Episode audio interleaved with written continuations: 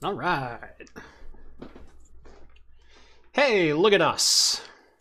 Are we live? Look at us live on a Wednesday. Oh my gosh. Awesome. Welcome to Talking Heads, everyone. Episode 243. Your once weekly live show for the latest in beer and tech news. I'm Jeff.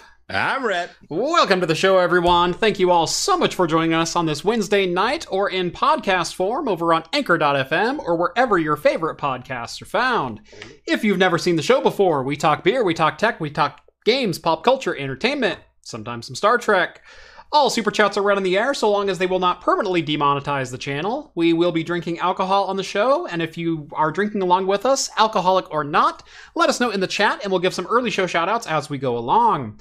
Last but not least, if you'd like to take part in the super secret chat and even more super secret after party, words escape me today. Think about joining the Patreon. Link is down in the video description. As a bonus, you'll get exclusive access to the Discord server where you can chat with myself, John, Rhett, Steve, all the hosts from Talking Heads, and join the awesome community that hangs out over there. Can't believe it. Welcome to the show. Ah, feels good. 6 p.m. Pacific Yeah. time. Look at us. 6 p.m. the one true time. West Coast, Best Coast. That's true. Couldn't have said it better myself. Uh, Jeremy says, Oh, look, Rhett the Linus lover. Yeah. Did you finally pick out a hoodie? I was going for that uh, circuit one that I was looking at. Yeah. I was really hoping that Linus himself would see the gag and he would say, That guy really needs that hoodie to complete the gag. And he would send one to Craft Computing for me. You know what? Next uh next time we do a Lexar ad, you need to be wearing the WAN hoodie. That's what I'm saying. Oh, was it a WAN hoodie? It was a WAN hoodie. Yeah. Yeah, okay. I don't know why I said circuit. Uh but yeah, I that's what I'm saying though, is like the the the best gag would be for the next ads. I've got the hoodie. Yeah. Now I'm looking at beanies or something. Desk mats. yeah. Uh, anyway, we've got a great show lined up for you tonight. Not a particularly busy one, but it should be a good one. Uh, we've got leaks from Intel's 13th generation Core i9. Uh, Microsoft's Auto Patch for Enterprise is now available, and the funniest beer names of 2022. Uh, and there's some gems in there as well. Uh, but let's get tonight started the best way we know how to start any night. Uh, Rhett, what are you drinking tonight, my friend? well, I'm going pretty laid back. Uh I don't have anything super fancy, although I did just leave Ratchet Brewing, Jeff. I should have brought myself something fancy from Yeah. Ratchet Brewing, but Get, get, I a, didn't get, a, do get, a, it. get a Rev It Up or something like that? Oh yeah, yeah. Little I'm Deuce really a big fan. The Grease Monkey Porter is my Oh, yeah. my go-to. Um, I I just drank uh, Pick Your Lane IPA. I think it's a sour IPA, but it wasn't that Hmm. sour. Oh no no no no no no. Pick Your Lane. I was gonna drink that one, but I picked their amber instead. Don't remember what it's called. It's delicious. No, today though I am going with an amber ale, but it's just a Widmer Brothers drop top amber ale, a classic standby in the Pacific Northwest. Um, it is delightful. It is malty, and uh, one of my favorite standbys. Yeah. Uh, you do like your ambers. That, that much is for sure. Uh, I'm starting tonight with a beer that Steve had on the show last week and kind of taunted me with. Uh, found it found it this week. Apparently, this year there are two variants of the three way IPA. Uh, so this is an annual collaboration with Fort George, and they usually pick two other breweries, and they will do a beer together. Uh, and uh, this year they actually have two different variants. I've only been able to find the hazy uh, thus far. Apparently, there's a uh, a Northwest IPA as well. Uh, but that is the this is the Fort George Three Way IPA 2022 edition. It's a collaboration between Alvarado Street Brewery and Ravenna Brewing, uh, and brewed at Fort George in Astoria, Oregon. Seven percent. While I'm opening this, we do have a couple super chats already. Uh, Tech Geek sends over 50 bucks. Thank you so much, Tech Geek. Good to see you every week. Uh, evening, Jeff and Rhett. Bit of a change of scenery as I'm visiting some family friends in Arizona for two weeks. Turned my work phone off, and it was the greatest thing ever. Just as great as the WAN hoodies from LTTstore.com. Oh, go on. Get out of here. Look, if somebody wants to buy me the hoodie to complete the gag that you saw in the Lexar ad this week, um, I'm there for it. Oh, God. I've got to buy him a hoodie now. It's a business expense. I was hoping that Linus himself would be like, "Oh my god, what a great gag! Love those hooligans down there at Craft Computing." Uh, so I did contact LTT. Uh, I'm not going to say who I talked to, but I did contact LTT and ran the ad by them beforehand because uh, fair use is is one thing when it's like it it's among like two different channels. It's another thing when you're injecting someone's like likeness into an ad. Um, And a joke. and, and I'm making money off of it. Like like there there needs to be some checks and balances there. So I I did uh, forward it to LTT staff, and uh, the response I got was OMFG. That's hilarious. so they are aware of the ad. I don't know if Linus himself is, but uh, but yeah, no, th- they've seen it. and we got an enthusiastic, yeah, yeah, go for it. Uh, we've also got five dollars from the Tech Oki. Uh, have uh, only having one better be a Coop DNR. Uh, cheers, gentlemen. And I look that up. That is a Coop Aleworks DNR. Yum. Oh, So, anyway, cheers to that. cheers to that. Look, I'm not sure what's going on with my camera. You can't see that I'm drinking out of a delightful Cheers mug, huh? Nice. Straight from the actual Cheers bar in Boston.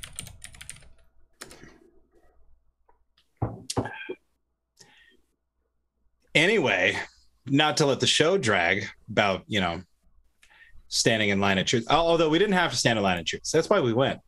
Uh, there was no line. I mean, there's no line outside the Cheers bar. You just go into the Cheers bar. Sure. And did everyone know your name?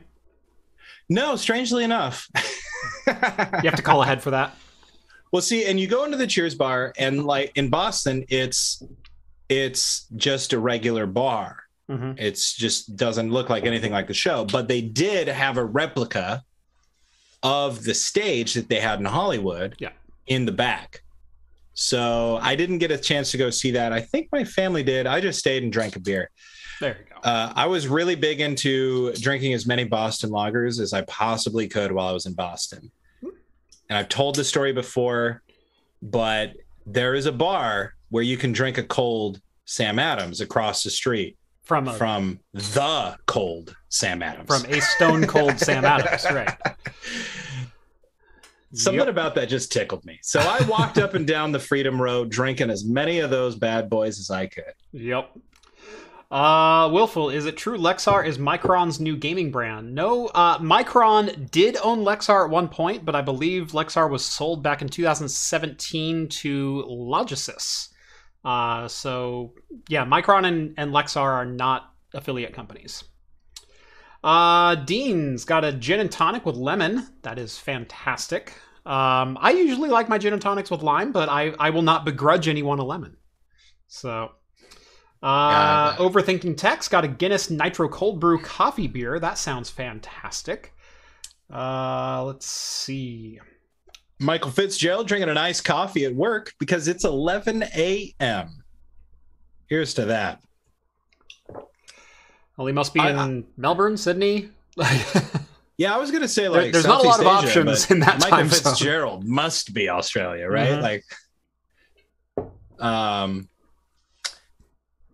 yeah, nothing wrong with iced coffee at work. nope. Nothing wrong with iced coffee at work. No. And my office, i i- that's almost how you tell time.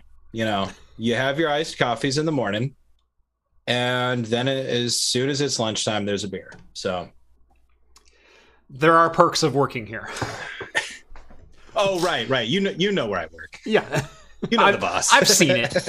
I've been there a couple of times, you know. Good stuff. Uh, let's see. Jason's got a Diet Pepsi. We've got Mog Dog with the Deschutes Fresh Haze. Uh, maybe that's too basic. No, no, I I love a good fresh haze. Um, that's uh, one of my favorite beers from Deschutes every single year. Um, it's an annual release right around this time, so good stuff. Uh, and we got one more. William McDowell. I've got my favorite Badger Hill Brewing Badger Snack Peanut Butter Stout, six point three percent. Nothing wrong with a peanut butter stout. No, I love peanut butter stout. Uh, let's see. Uh, Andrew sends over five bucks. Thank you, Andrew. Jeff on off work on my way home. Love you guys. Four gamers dual X99 win. was he the one that was in chat earlier mentioning that? I must have been. Um, Somebody was in in the the Discord. Uh, dual X99.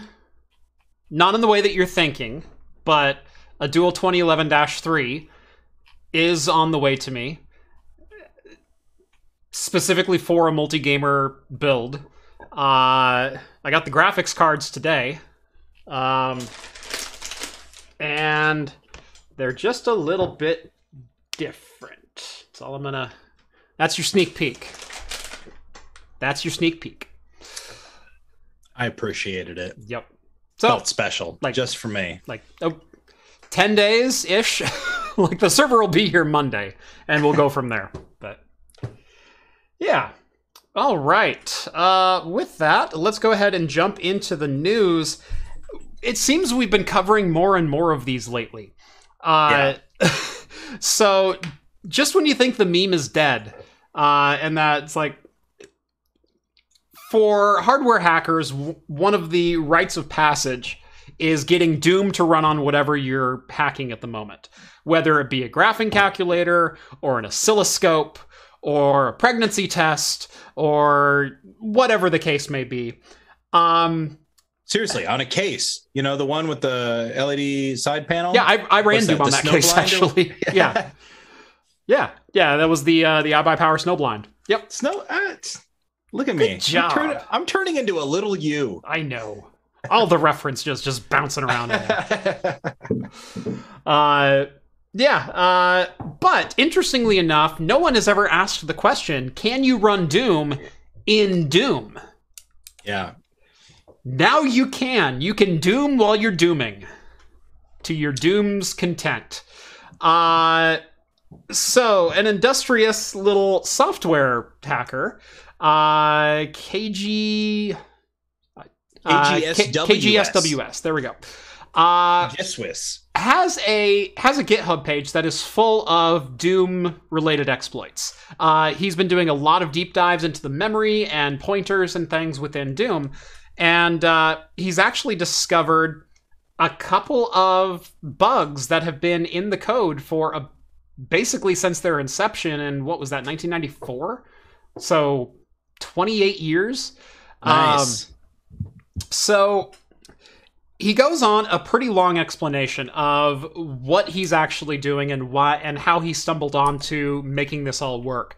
But essentially what he's done is he has replaced some of the wall textures inside of Doom. So you create a level and you add textures to a wall. He's made those textures uh, run a uh, uh, code injection. Uh, gosh, malicious execution. Execution exploit. Okay, there we go.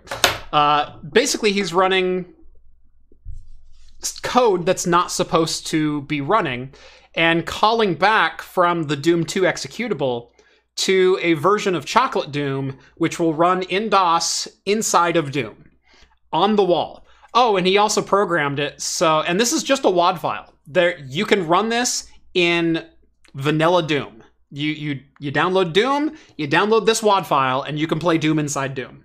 There there's no funky business going on.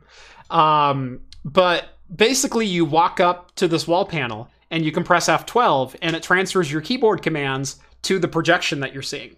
And so Doom guy can sit down in a theater and play Doom. Nice. Uh, he's also got uh, maps that are posted on a wall for modifying uh, memory inside the game, so you can enable things like mouse aiming and and change graphics and things like that from just triggering panels on the wall. Uh, really awesome. really interesting awesome. video he's got like a 15 minute video and it is definitely well worth the watch if you're into um you know malicious execution or code injection and things like that. Uh, basically how he found these exploits through memory mapping and you know discovered a 28 year old exploit and wound up using it to run doom inside doom. It's good stuff.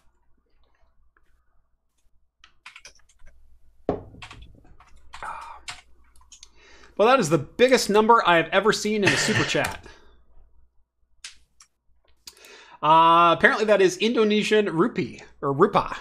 Um, not sh- quite sure how you pronounce uh, your local currency, but I just got a hundred thousand of it. Heck yeah. Thank you. Uh, and uh, Oh, Danis, Danis, I believe is how you pronounce your name. Again, I'm probably butchering that too, so I apologize.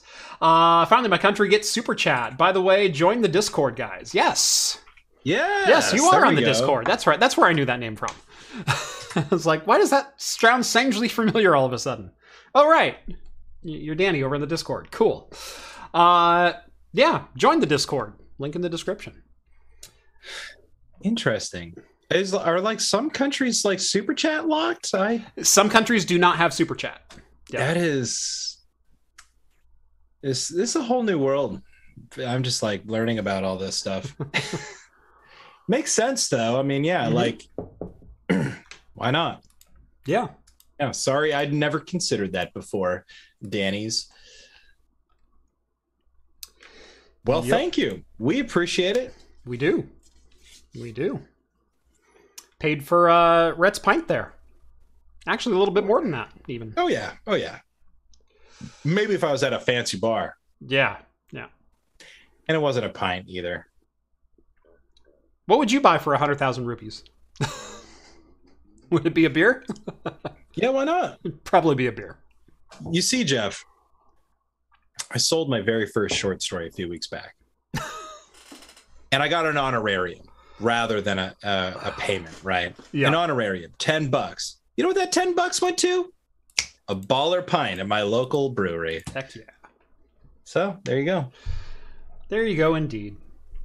What else are you going to spend that on? And Danny says, uh, yeah, Indonesia was locked until about a month ago. So they just got super chats. Gotcha. And now we know. That's super cool. Yeah. Uh, this is an interesting feature. Uh, so this is from Microsoft. They've been teasing this for a little while, and it's been in some early access channels, and that is Windows Auto Patch. Um, if any, I'm gonna put my sysadmin hat back on real quick. Uh, looks strangely like this hat, but but it says Greenish. sysadmin on it. More green. Yeah, it says bad mother on it.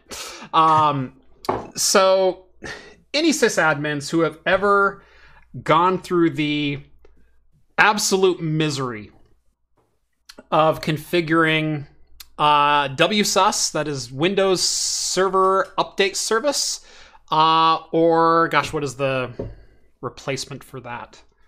Um, Well, anyway, let me tell you, Jeff. right. I'm the guy. Yeah. Um, gosh, why can I not remember the acronym for the other one?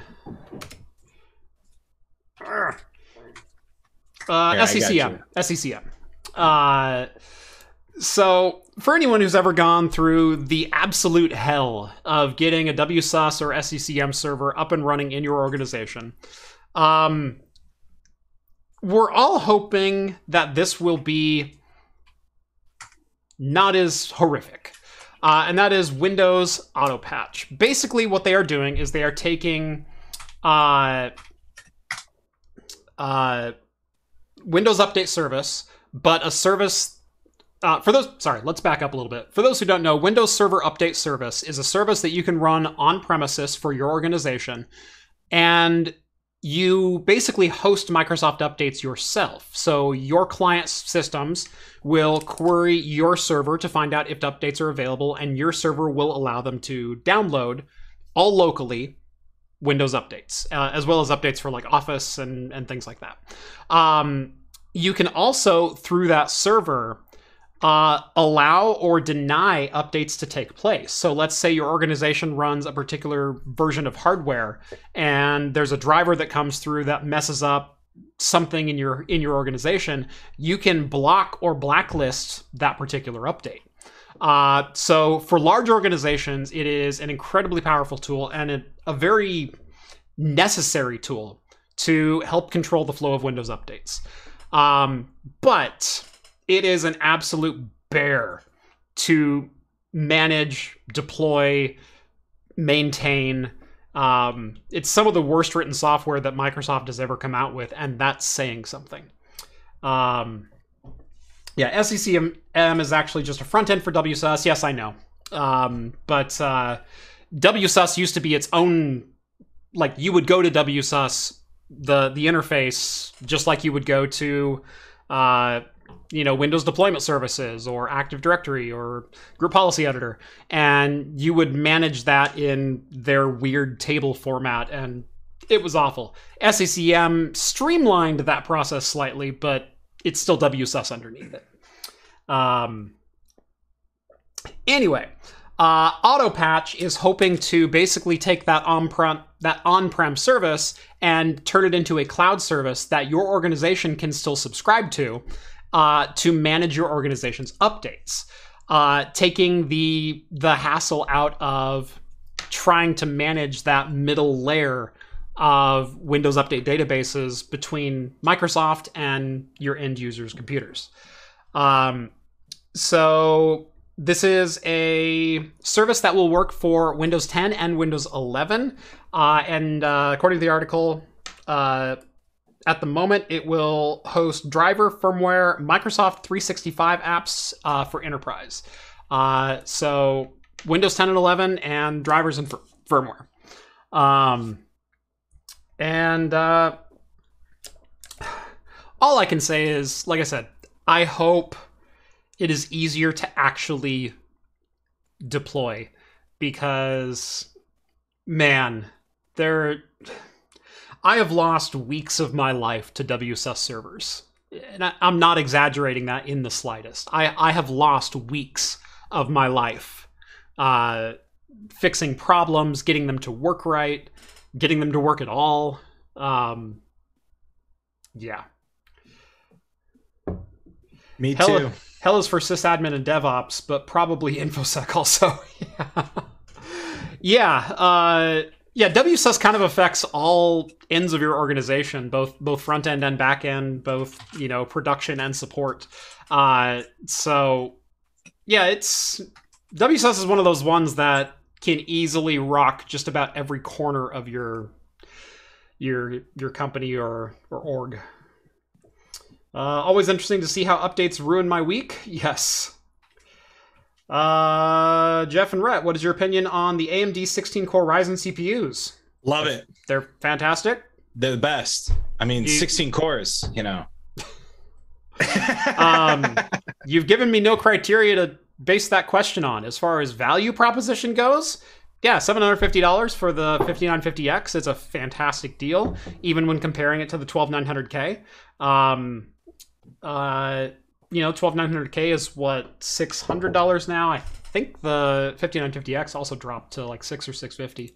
Um, they've both got upsides, they both got downsides. Uh, the upside to the 12900K is it's 16 cores and 24 threads with those 8 efficiency cores on board.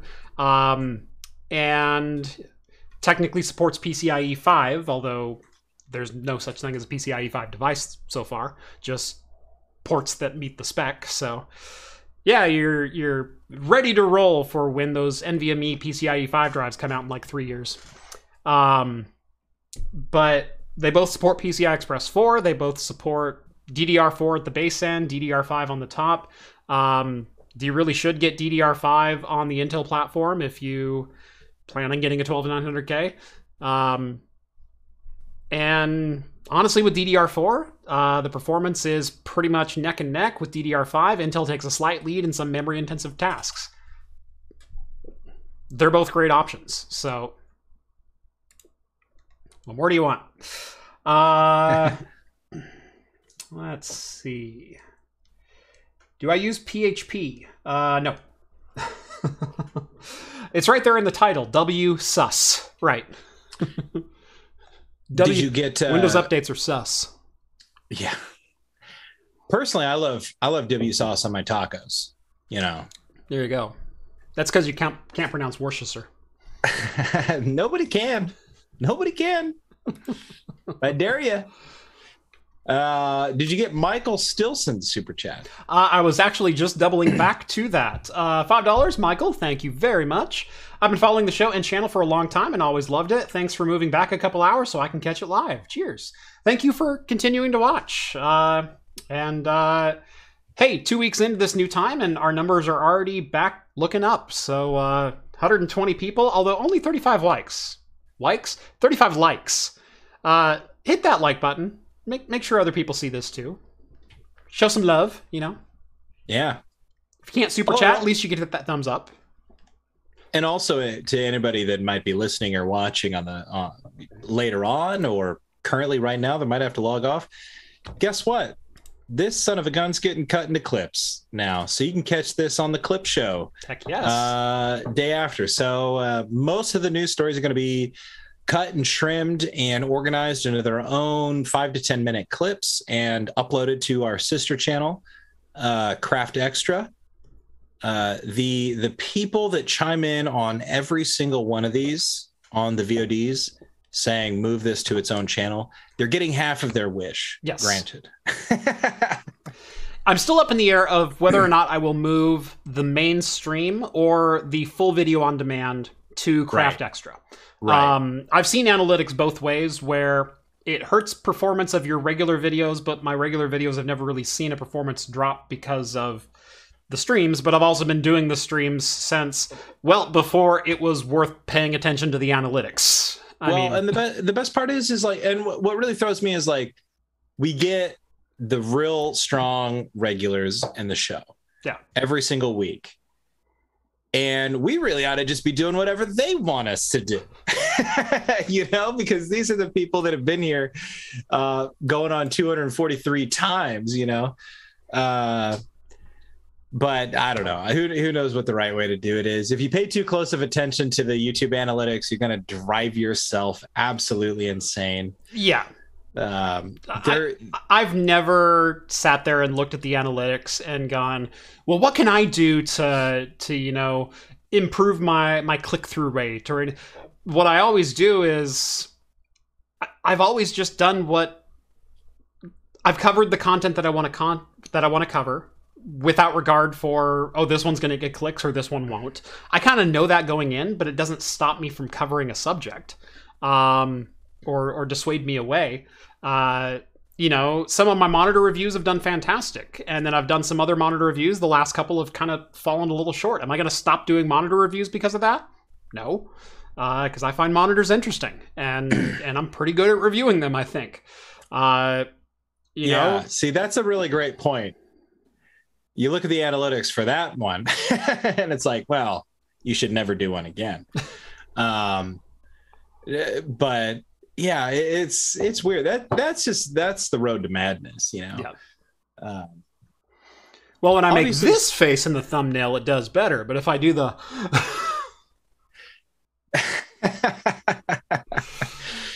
See, that's just too and that and what's weird is like I'm sure there's something to that, right? um, yeah, But like, oh my god, I, I, you and I have some of the same sensibility where it's like, it's done, put it up, Yep. and never look at it again.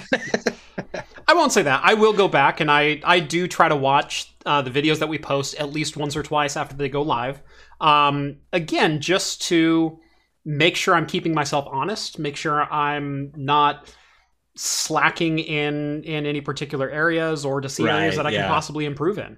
Um, because well, and then and then there are obviously conversations that come up around the videos that are really worth having as well. It's Yeah. not like we ignore those. Like, how many video ideas have we had in the last few months that have come up because someone was talking about it, asking, or eh, you know, sometimes educating, uh, sometimes putting the real truth out there, and it's like, okay, time to look at this from a different angle, or time to approach this from, and you make a whole video out of it. Yeah. And what I find and and what my long term strategy with craft computing has always been, at least especially over the last two years since I went full time, but even dating back before that, is I would much rather always be happy with the content that I produce and never try to just drive clicks on the channel because Yeah. if I just wanted to drive clicks, I'd be the wish.com guy right now because I started that crap and I and I finished it with one. um but uh it's never been about that for me. It's always been about let's find something interesting and dive into it and and do Yeah. things that I enjoy. And while I won't gain as many subscribers or as much notoriety immediately or get as many clicks on a single video, I bring in the people who are like-minded or bring in the people who are interested in the things that I'm doing and they're going to stick around and they're going to watch videos more often than the clickbait people are. And Right. and that's always been my strategy going in. Uh so am I going to stop doing monitor reviews because the last one only has like 8,000 views? No.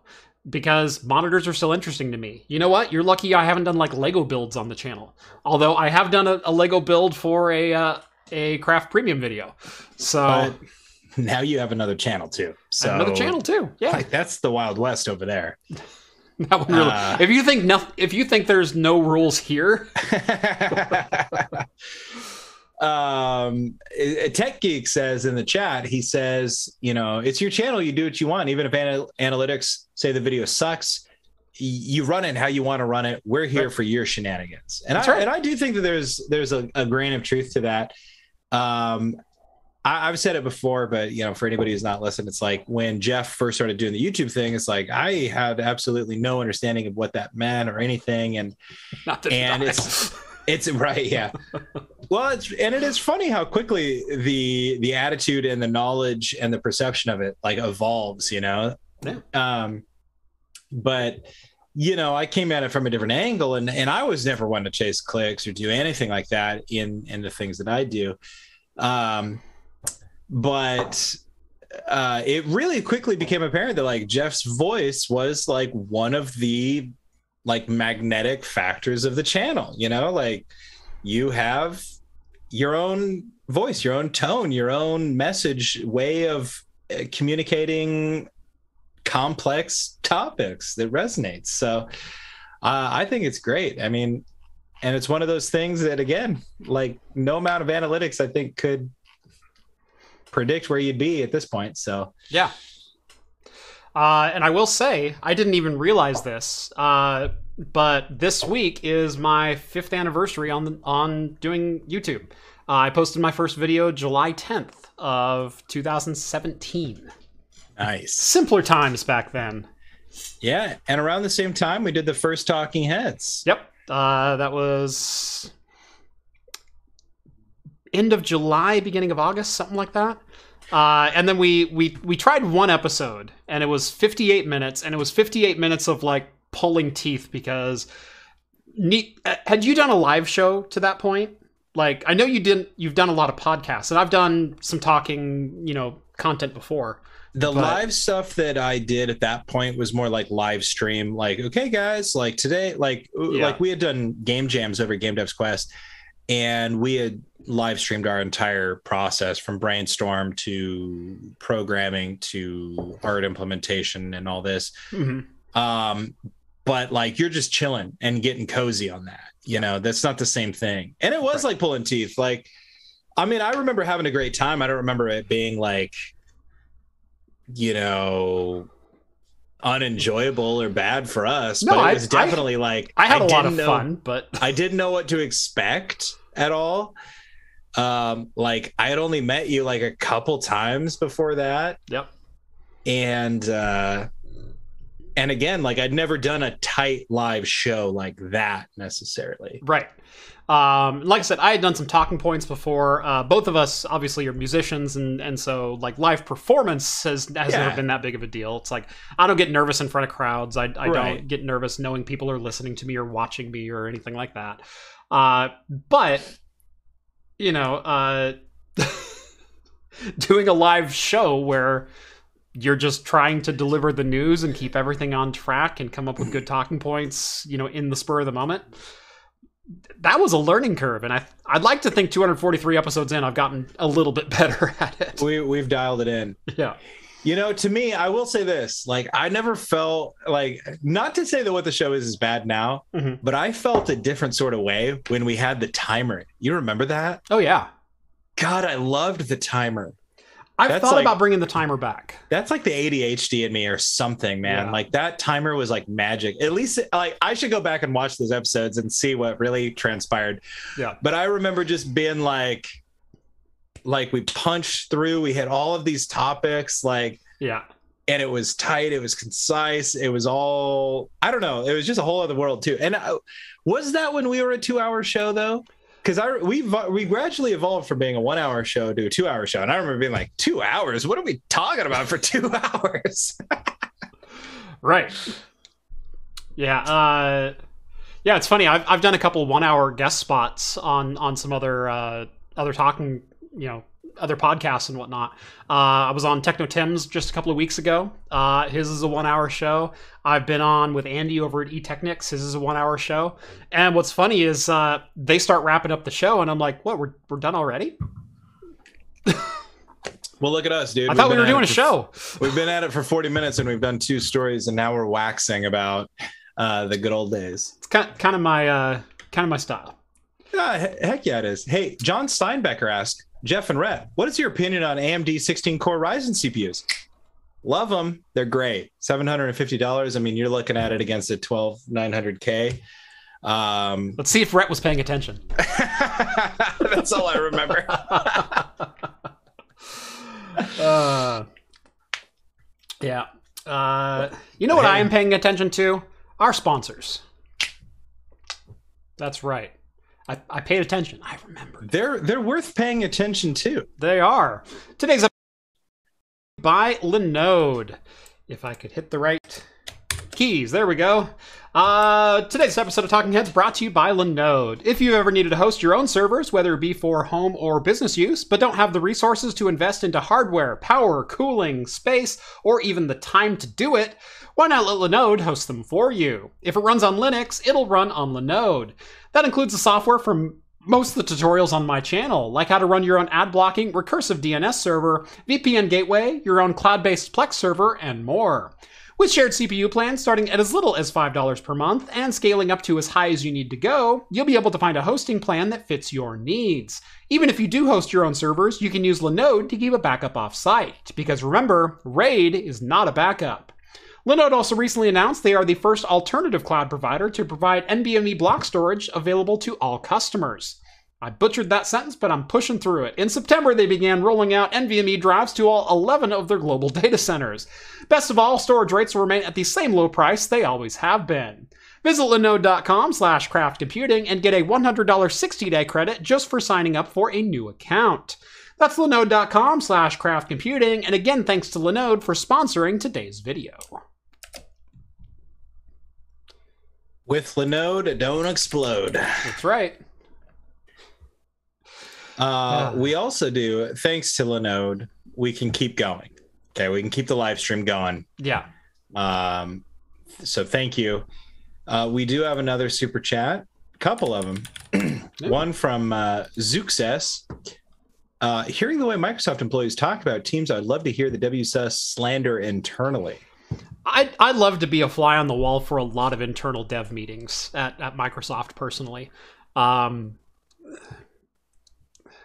who was I talking to uh, the other day about um, decisions that are made from above development pay grade that lead to a detriment in a product? Uh, that the develop all the developers can do is put their best foot forward but meet the criteria that have been laid out before them. And yet we blame the devs for buggy software or features that are incomplete or you know missed release dates or, or things like that. Um, and while that yeah sure might sometimes be the case it's really interesting how often uh, managerial oversight actually takes precedent as far as the end quality when it comes to that aspect of, of a lot of software and development teams. Good management is hard to find. I couldn't have said it better myself. Couldn't have said it better myself. Uh, another super chat from American Cosworth, two dollars. Thank you so much. Buy my biz. Just did a live stream. It was a thing, and I had to read it live on air verbatim because it was a super chat. Yeah, that's right. There there are rules to all this. It this. was a thing. It was a thing. Bet it was.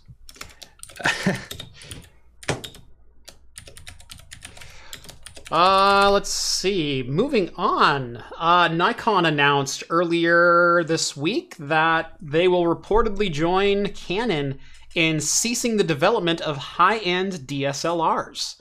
Um, obviously, the trend for years and years has been going towards mirrorless cameras, so cameras without a physical parallax uh, inside of them. Um, and Canon kind of said uh, at as of the announcement of the R5, we're ceasing developments of cameras like the EOS One and and that line of products, uh, which really spearheaded the DSLR revolution uh, when we transferred from film. Uh, but mirrorless is uh, lighter. It, they're smaller. They have fewer moving parts, and they've gotten to a point where they're kind of reaching feature parity with existing DSLR cameras as far as quality. Uh, so Nikon has also said we are no longer going to produce, you know, our our D200 style and, and above. Boy, there's a blast from the past. Uh, D200, yeah, the the do everything digital SLR from 2006. I, I'm up on my DSLR names. Uh, uh, anyway, yeah, mirrorless cameras are taking over. Uh, they've certainly taken over around my studio. Uh, I haven't. yeah. I haven't had a mirrored DSLR.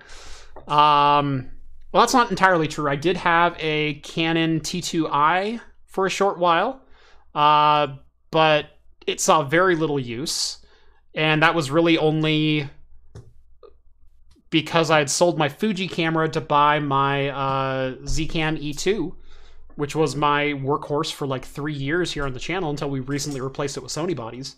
Um, but even before that, I had a bunch of Sony mirrorless cameras. The last digital SLR that I truly used, I think I sold in 2014, uh, and that was a Canon uh, 40D. So, yeah, uh, times they are changing, and boy, lens mount systems have changed radically. Uh, but not nothing lasts forever. So There's just a new antique market now, guys. um, I do still have a Canon 10D, which was one of the first sub two thousand dollar digital SLRs. I think it was like 1,200 or thirteen hundred dollars at release. Um, I've owned that camera since 2007. uh, so yeah, Nice. Ever since smartphones, I haven't really found a need for cameras.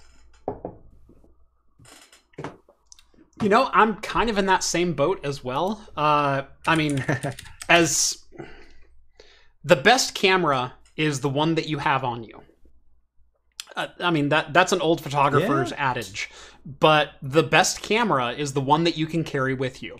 And no matter how good your gear is, if you don't have the gear with you to take the shot, it doesn't matter. And we used to tell people that when I used to sell Nikon D200s and Canon 20Ds and Rebel XTs, and like the old like that's when I worked in a camera store was was right when digital was truly kicking the crap out of film finally.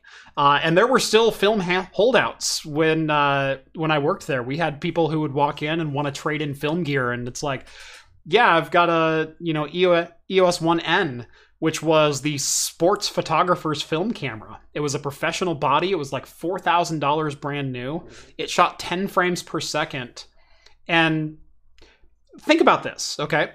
10 frames per second on a film camera, which would hold either 24 or 36 frame rolls.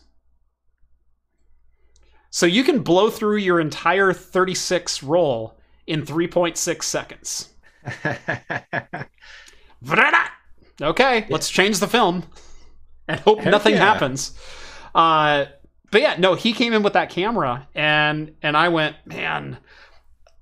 I can tell you without even calling my manager, I don't want to give you an offer because he was a very large man, uh, and uh, he goes, no, no, no I, I want to hear it because I'm I'm wanting to upgrade to you know a 20D or you know maybe even an EOS one, and uh, okay, so I called my manager and and he goes one end and, he's, and he says, yeah, he goes, any lenses, anything? I said, no, he's not selling the lenses, he's keeping the lenses, and he goes, yeah, uh, 400 bucks if he'll take it.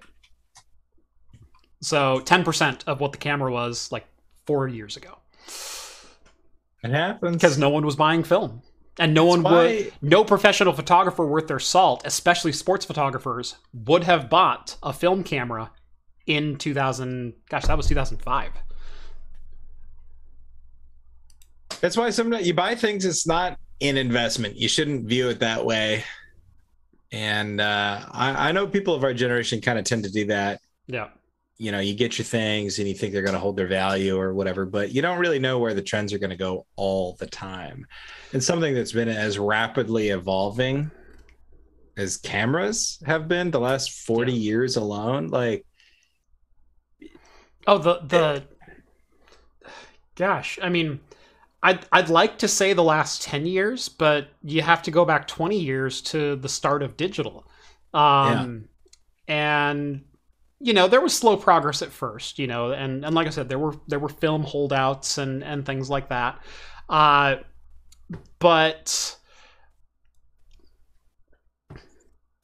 Man, the progress with I, d- I don't even necessarily want to say just the image quality over the last 10 years, although that has skyrocketed as well, um, as far as the quality of sensors, the noise reduction uh, techniques that have gone into SLRs, allowing us to go from like, um, speaking of those old SLRs I used to to sell, like, do you know a Rebel XT and a Nikon D200? They have a native ISO of 200 and a max ISO of 800. Um, Rhett, what ISO do we shoot at here in the studio? uh, 2500 Tw- native. 2500 is is the is the lower neg- uh, native. By the way, our our sensors are also dual native. Um, and so they get best performance or the the Sony A7 IV has best performance at 2500 and again at 12800. the 12800 ISO on the Sony A7 IV is light years ahead of the quality of ISO 800 on a Rebel XT.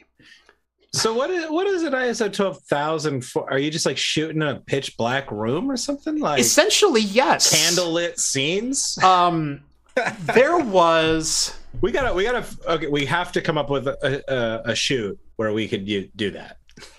um there was this is this is really going to be stretching the esoterra of of a lot of my knowledge. Um but there was a short film.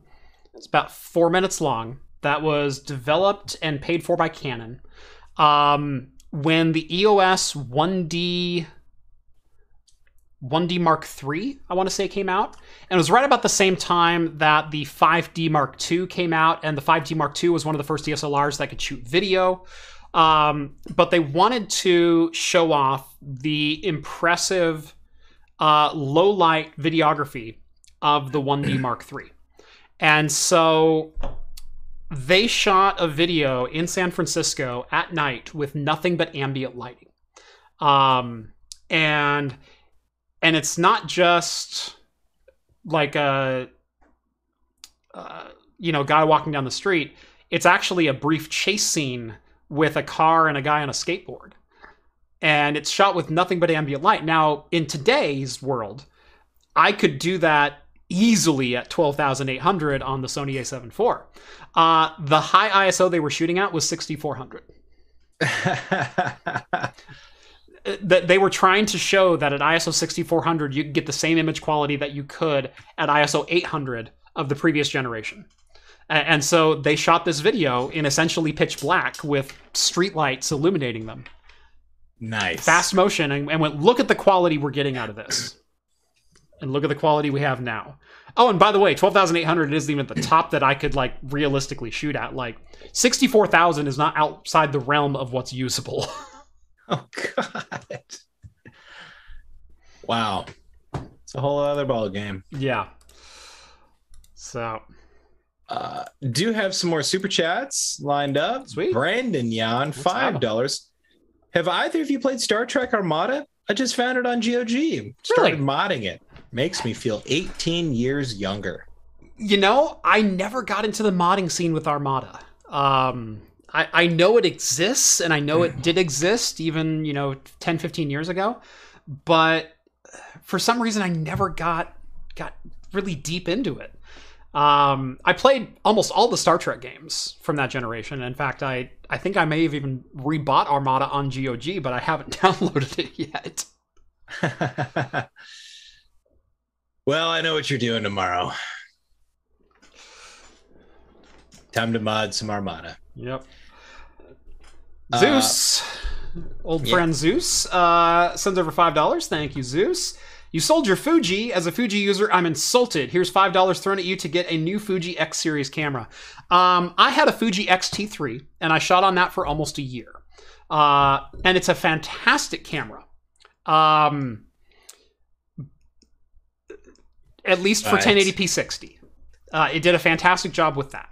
Um, and it was, in fact, one of the only mirrorless cameras at the time when I bought it that could do 1080 60 with the same native bitrate, um, where it didn't take a hit uh, going in bitrate. So you could film at, I think it was up to 150 megabit uh, at 1080 60, which is fantastic. And that's what I shot a lot of my videos at. And then I upscaled them all to 4K when I rendered them. Um, I wanted to go truly to 4K. And so I sold the Fuji to buy the Zcam E2. Um, and actually, I held on to the Fuji for like three or four or five months after I bought the Zcam, um, just because like it's it was a great camera. I've got nothing against it, um, but and even for for now the the XT4 and uh, gosh, what's their other their other new one that came out? Still great cameras. I, I've watched the reviews on them because I'm still interested. Uh, uh, but they're they're still APS-C. They're still exorbitantly expensive for native lenses, uh, and the autofocus is not really worth it when it comes to video production. And I don't know of anyone who's going to invest into Fuji gear when you're talking video production and autofocus requirements. And when you look at for basically the same price, you can get an A7C, which is an A7 uh, 3 in a smaller cinema form factor with a full frame 4K or 1080 120 sensor for like 200 bucks more. so I get it. I, I get Fuji's a great camera. I loved my Fuji. I also upgraded.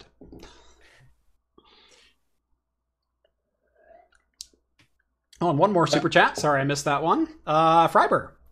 Uh, free beer. There we go. Uh, sad to see Nikon and Canon stop DSLRs. On the other hand, that means more cheap full frame lenses on eBay for my film SLRs. Heck yes, it does. Ooh, EOS 1V. Yes. Good stuff. Classic.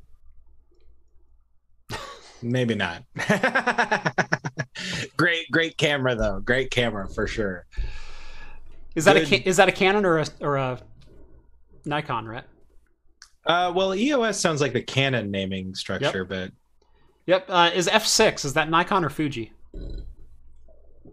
F6 sounds like a Fuji. That's Nikon. Oh, okay. I tried.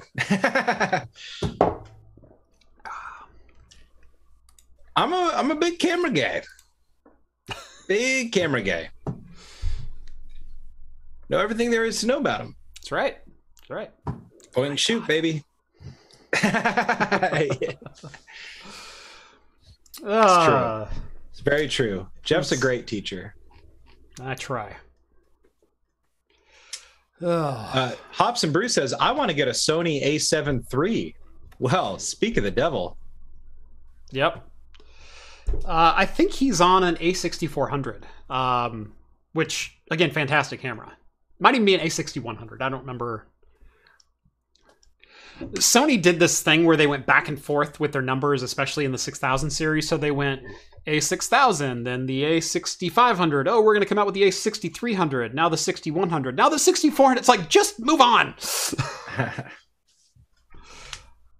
especially when you can go to Best Buy today and buy an A6000 brand new. That's a seven year old mirrorless camera for the same price it sold for back then.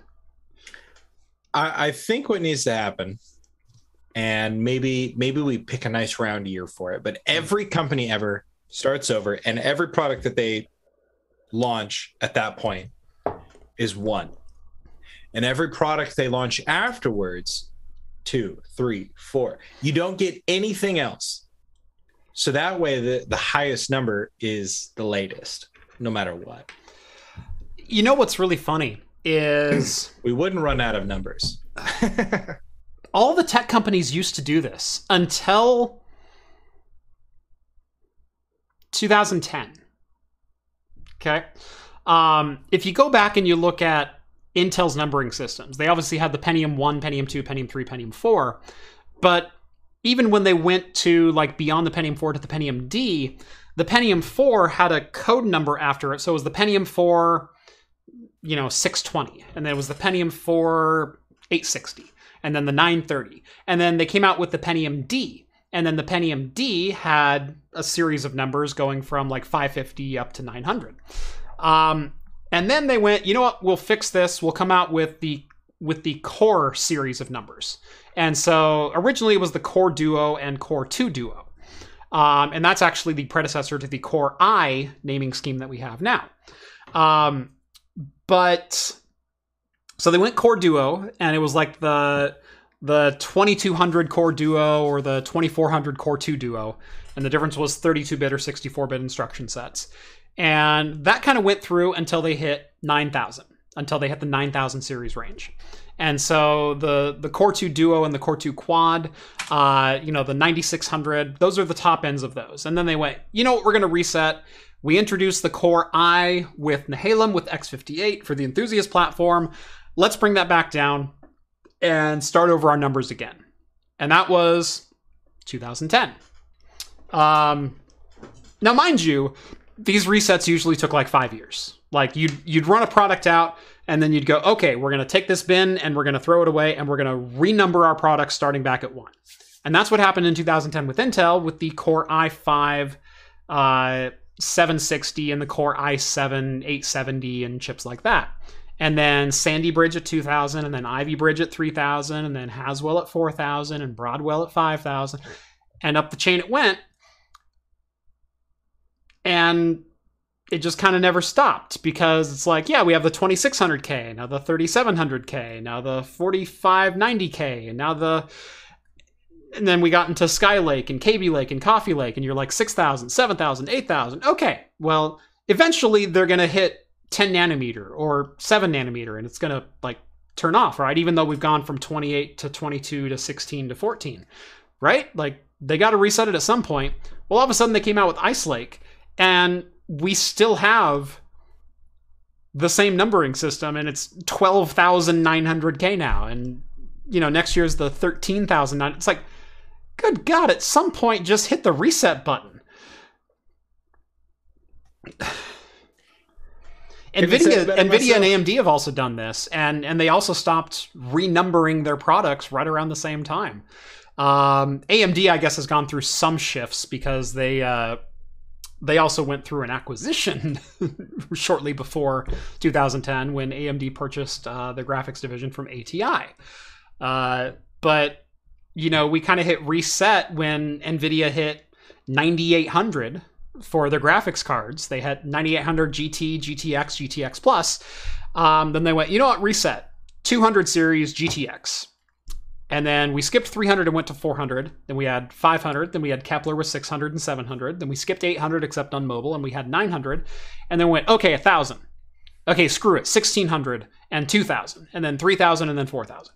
It's like, it's been 12 years. Telling you, one, two, Yeah. onward.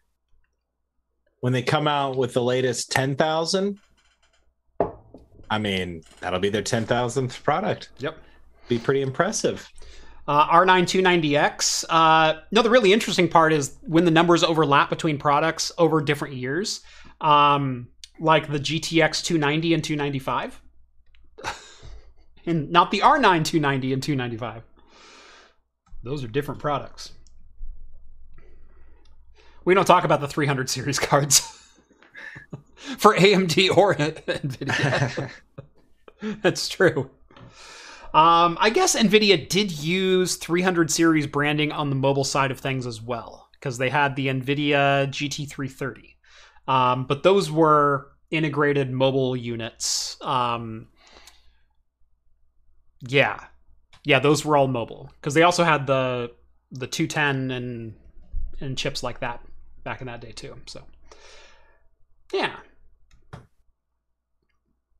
Anyway, uh Speaking of graphics cards, if you've been holding out building yourself a new system, well, graphics cards prices are dropping. And uh, that segues per- perfectly into our sponsor. Why don't get you get yourself a new case uh, from Fractal Design? Today's video is brought to you in part by Fractal Design. Fractal Design first turned heads with the Define series many years ago, and they do so again today with cases like their all new Pop series. Available in a wide variety of colors and designs, the Pop Air brings attitude to airflow.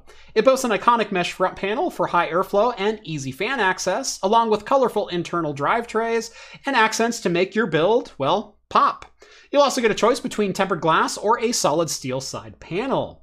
Any budget, any build, Fractal Design has the case for you. Take the Meshify 2 Lite, for example, with four included RGB Aspect 14 fans, support for motherboards up to EATX, and a wide open internal layout. It's the perfect foundation for your next build. There's no reason to strain your wallet to impress your friends with your looks. Fractal Design offers many elegant cases for the budget conscious builder. And for the rest of the month, you can get the Meshify 2 Lite on sale. But act fast, sale ends on July 31st. So if you're looking for just the right case to finish off your latest build, make sure to follow the links down in the video description. And thanks to Fractal for sponsoring today's video. We love having sponsors. We do. And thanks to Fractal, they keeping the live stream on. So we can keep going. How long can we go? Can we find another sponsor before we're done and just keep going? Who knows? That'd Be be, nice. Just nonstop live Does, stream. does someone want to want, want one more? Like, come on, this space for sale. Who's watching? New sponsor? Yeah, boy, Fractal R5 is my Unraid box. Love the R5.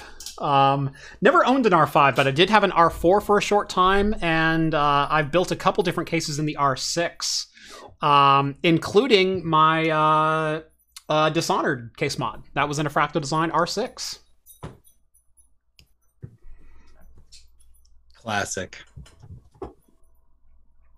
Node 202, classic small form factor case, yes. Uh, my wife's PC is actually in the Era ITX, um, and it is one of Fractal's most unique cases they've ever designed. It is uh, an all aluminum enclosure with a wood top panel, and it is freaking gorgeous. Uh, my wife, who's not much of a techie, like she doesn't. As long as your computer turns on and runs, like she's totally fine. Uh, and uh, that case came in for review, and she goes, "I call dibs on that. I want that case." so she has that case. Are you muted? It's a gorgeous case. There you go. I Okay. was, yeah. Sorry. I was coughing. Okay. I Looked like you were coughing and I- talking and nothing was coming out. I coughed and then I went to go unmute and be like, "It's a gorgeous case," and Zoom was like, "You're muted, you fool!" And I had already moved my hands away, so it was it was really delayed. But yeah, no, that's a gorgeous case that she has.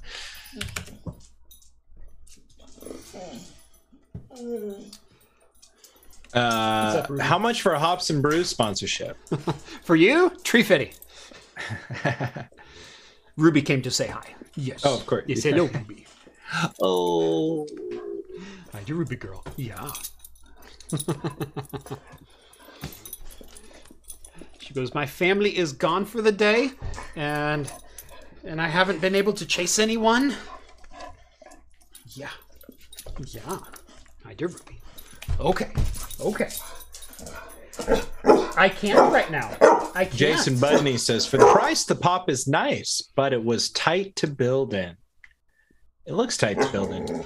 Looks like a great case. But Yeah, I, I built in, in the Pop Air Mini. I didn't find even that case was too tight to build in, and I put in a 120 mil air cooler that was 155 millimeters tall. Um, I've got a decent sized power supply in it. I've got a full length graphics card. Um, I don't think the the the pop would be any tighter than any of other Fractals cases, but but I can't talk to like you know the the pop air the any of those others. Been a while for a Ruby visit on the show. Yep. Yeah. Normally the door's closed. I left it open tonight because well the family's gone, so I'd like to be able to hear. Let's see. Uh, let's go ahead and jump into the main story right after we crack open my next beer because can't start a new story on an empty uh, glass. never. Uh, bringing back an old time classic.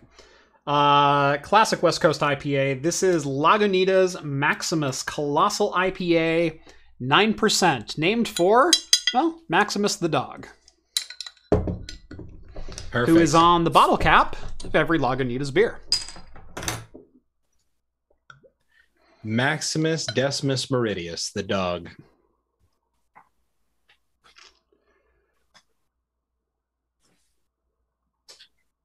I always love the color on this beer. It's a fantastic dark red. It's beautiful. All right. Now for the headline story. There has been a leak of Intel's upcoming Raptor Lake 13th generation Core i9 13900K. Now, with all leaks, take the entire shaker of salt with it, throw it over your left shoulder, and hopefully don't hit some guy named Seabass. Uh, but according to a Geekbench benchmark score, the i9 13900K was spotted running at an all-core turbo frequency of 5.5 gigahertz and as fast as 5.7 gigahertz in single-core portions of the test. Uh, that is quite the boost from the 5.2 uh, that we are seeing with Ice Lake at the moment. Uh, the even more impressive, yeah, 13900K rolls right off the tongue. Um, I'm surprised they are going with 13. I, I'd assume they skipped it and go to 14. Uh, telling you, I was hoping they'd go to one. Go Just back to one. right over. yeah. Just go back to Pentium. It's all about the Pentiums. Yeah, yeah. Uh, perhaps even more impressive than the clock speed, uh, which we're finally getting the promised clock speed from the early 2000s, will be at 8 gigahertz in no time. Yeah. uh, are the benchmark scores. Now, uh, it was unconfirmed what the core count was going to be uh, for the 13900K. Uh, this chip is clocking in at 24 cores and 32 threads. So again, we are seeing uh, 16 cores. Or sorry, no. What what would this core count be? No, 24 cores. Okay, so it'd be 16 cores. Gosh, I'm drawing a blank tonight. Would this still be 16 cores and then 8 efficiency? No, because it'd be 16 cores. 16 by 32, but then 8 of it. I don't know. I don't know. Apparently 8 of the efficiency 8 of these are efficiency cores and don't have hyperthreading, but that doesn't quite make sense because it'd be Oh, 8 8 performance, 16 efficiency. That But that doesn't make sense. They're going backwards from 12 cores and 16 cores. I, I don't know. I, know. I mean, Everybody's. I mean, maybe eight by eight. Okay. Now, Sam's Tech, uh, they they wouldn't do 16 core, 24 thread plus eight efficiency. Um, it would be here's the problem: if you have 16 if 16 performance cores, the performance cores have been hyper-threaded. 16 times two is 32.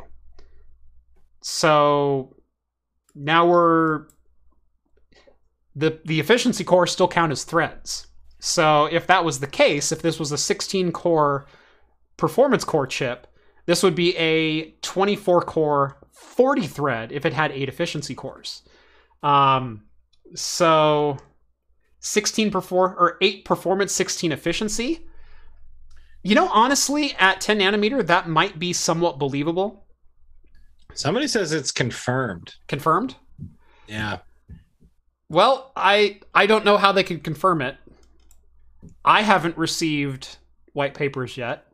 I haven't been briefed yet. so uh That's coming up. right. Hopefully. Uh anyway, what is astoundingly awesome is the benchmarks. Now again, take this with all the salt you can muster.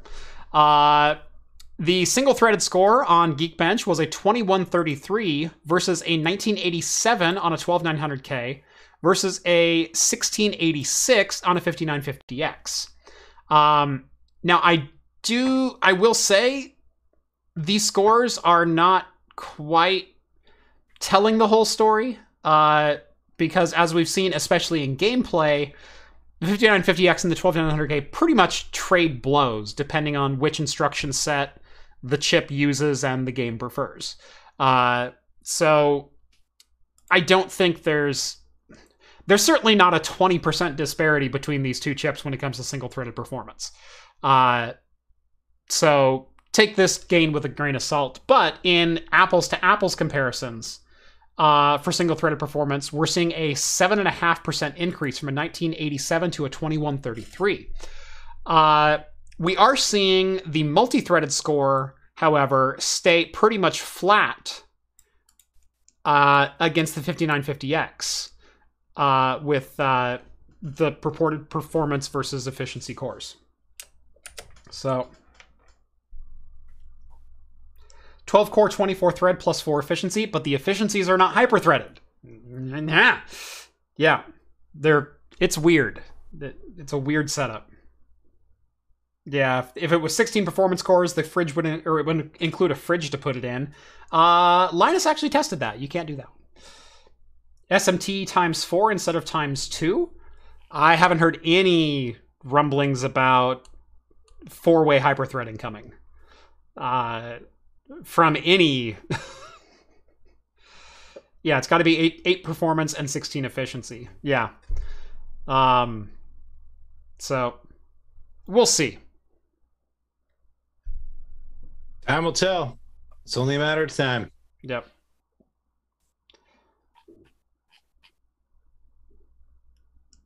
I don't know. Maybe maybe Mark Tyson here from Tom's Hardware. He could he could have done the math. Yeah. But anyway, yeah, single threaded frequencies up to 5.7 gigahertz out of the box. Fun. Real quick, I'm gonna pour myself another drink of Rainier. Wow. Rainier gin. Rainier gin. Yeah, you like that? I don't have another beer, but I do have gin, so I'll make myself a little mini gin and tonic. There you go. Go a little easy on the gin. Uh 12 performance, 8 efficiency. That there's a problem there too. It would be 12 core 24 thread if you're talking the performance cores, but then 20 core 20 core 32 threads. So you're still off. Can't refrigerate a 13900K. You could if you had an insulated water ball for pouring LN2 from lttstore.com. I hate you all. I hate you all. Maybe maybe a nice maybe a nice pint glass from not ltt.store would do it. That, that that sounds way more reasonable. I, I think they got those. Yep. They look fantastic too. Have this fantastic logo on them. Looks looks a lot like the Moonlight uh, ad computer logo. Yeah, yeah, that's true. but instead of a But plus with, sign, but with a glass about this. yeah, instead of a plus sign, it has a glass. Topical, topical references for you and I, and anybody who watched today's video. Yep. Uh, yeah, no, the only numbers that people are throwing out here are the eight performance cores and 16 efficiency uh, to get 24 and 32. That, that's the only metric that I've seen so far that makes sense. Yeah. Interesting. Sorry, Gamers Nexus has the best pint glass? Bro. Bro. Unless you're talking as Moscow Mule Mug, because I will take I will take that medicine. Uh yeah, his Moscow Mule Mug is freaking dope, but pint glass? No. Uh, this pine glass is kind of cool. It is kind of cool. It's blue. It- it- yeah, it's blue. It's got the silver foil on it. Like it's Yeah. it's. I'm not saying it's not a nice pint glass. I'm just saying it's not the best. I love this material, high quality glass. Oh Mhm. shoot! Damn. my GN glass runs three degrees Celsius colder than my LTT water bottle. Craft Extra should have been named not LMG Clips.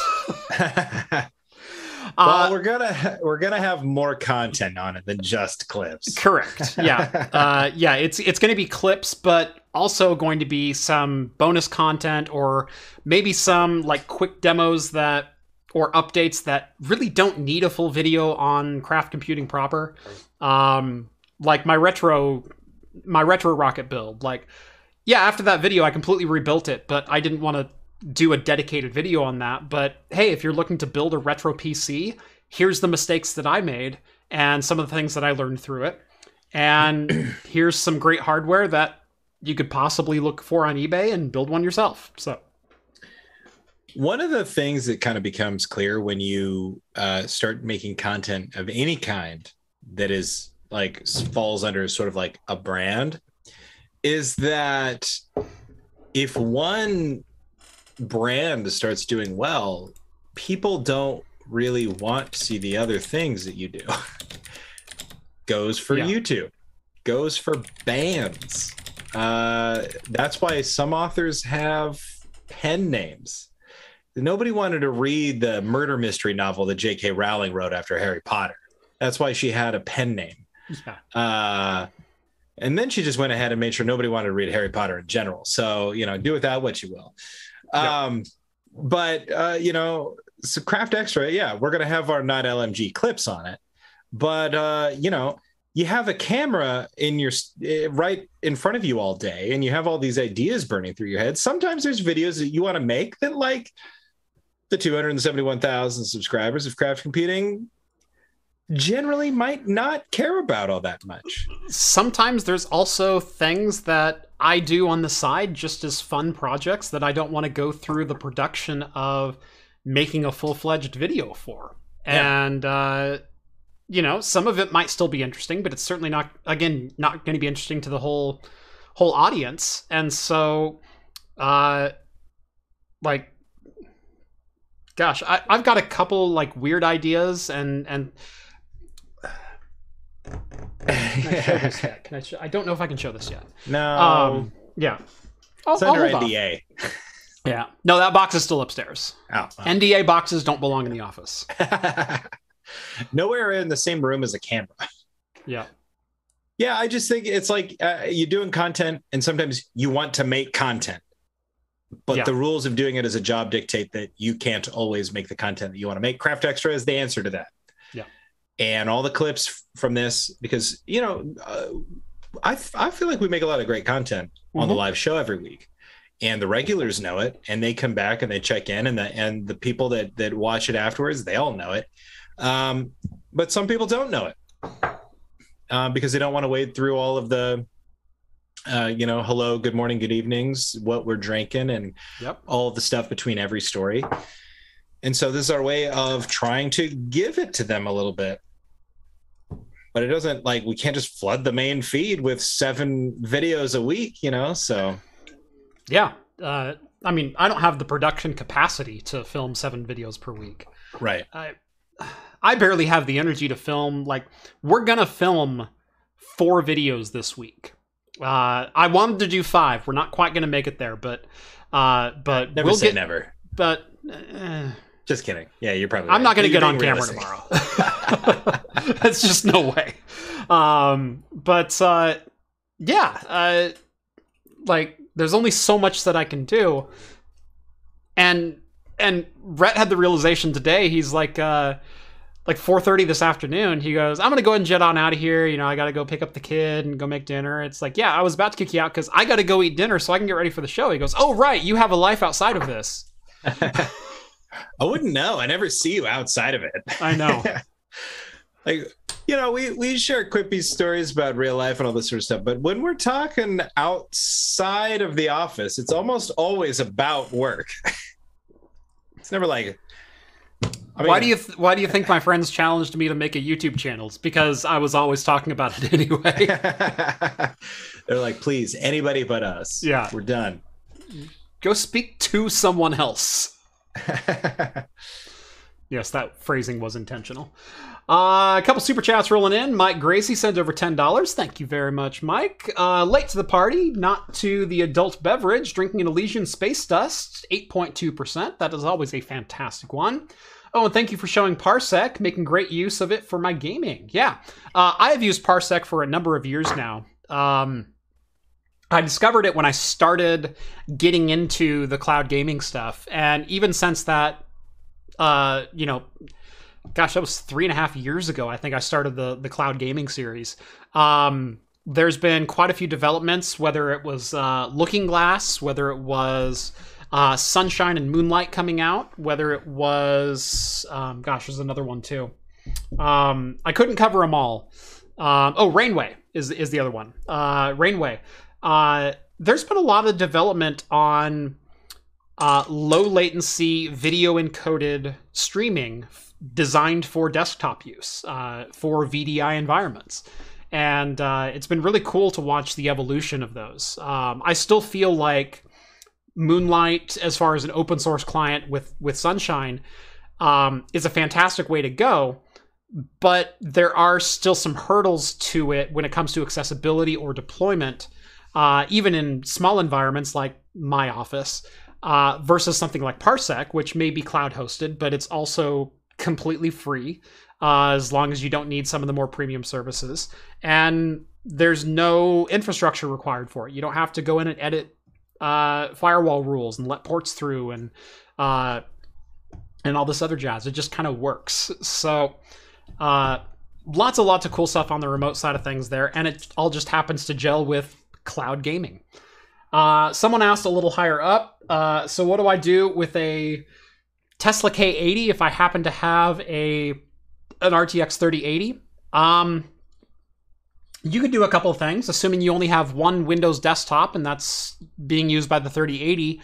Uh, you could plug the K80 into that desktop and use uh, Microsoft Hyper-V and GPU paravirtualization, otherwise known as GPU-P, uh, with the K80 and do two additional gaming machines on. Uh, so the K80 has two GPUs on it.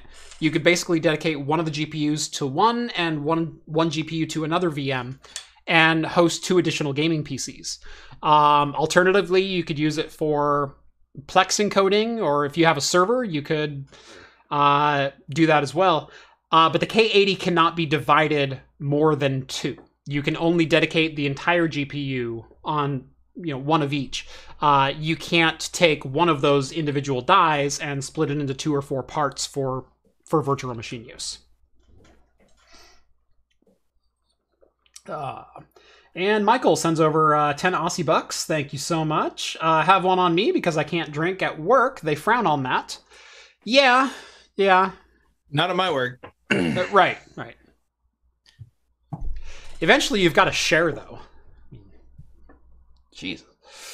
Yeah, well, bring a whole case of Rainier over it and you roll your eyes.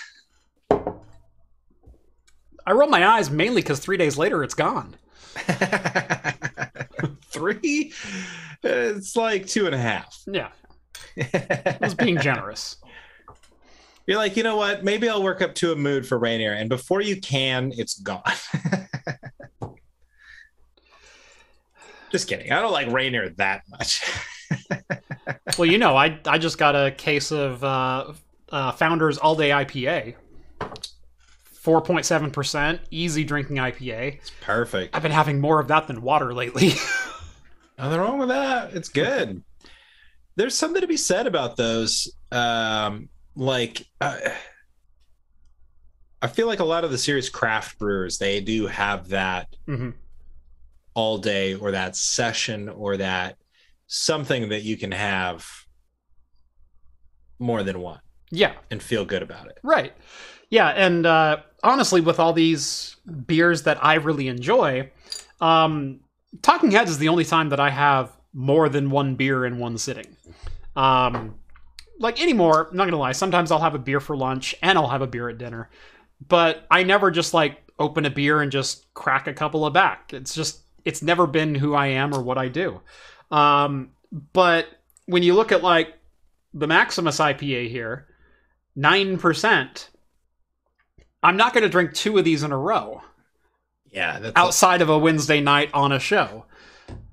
Um, or Friday night at the bar, which you know, when was the last time you got to do that? I mean, you know what ticks me off is I finally moved to a city where I can Uber, and I haven't been able to Uber once in the 30 months that I've lived here. Yeah.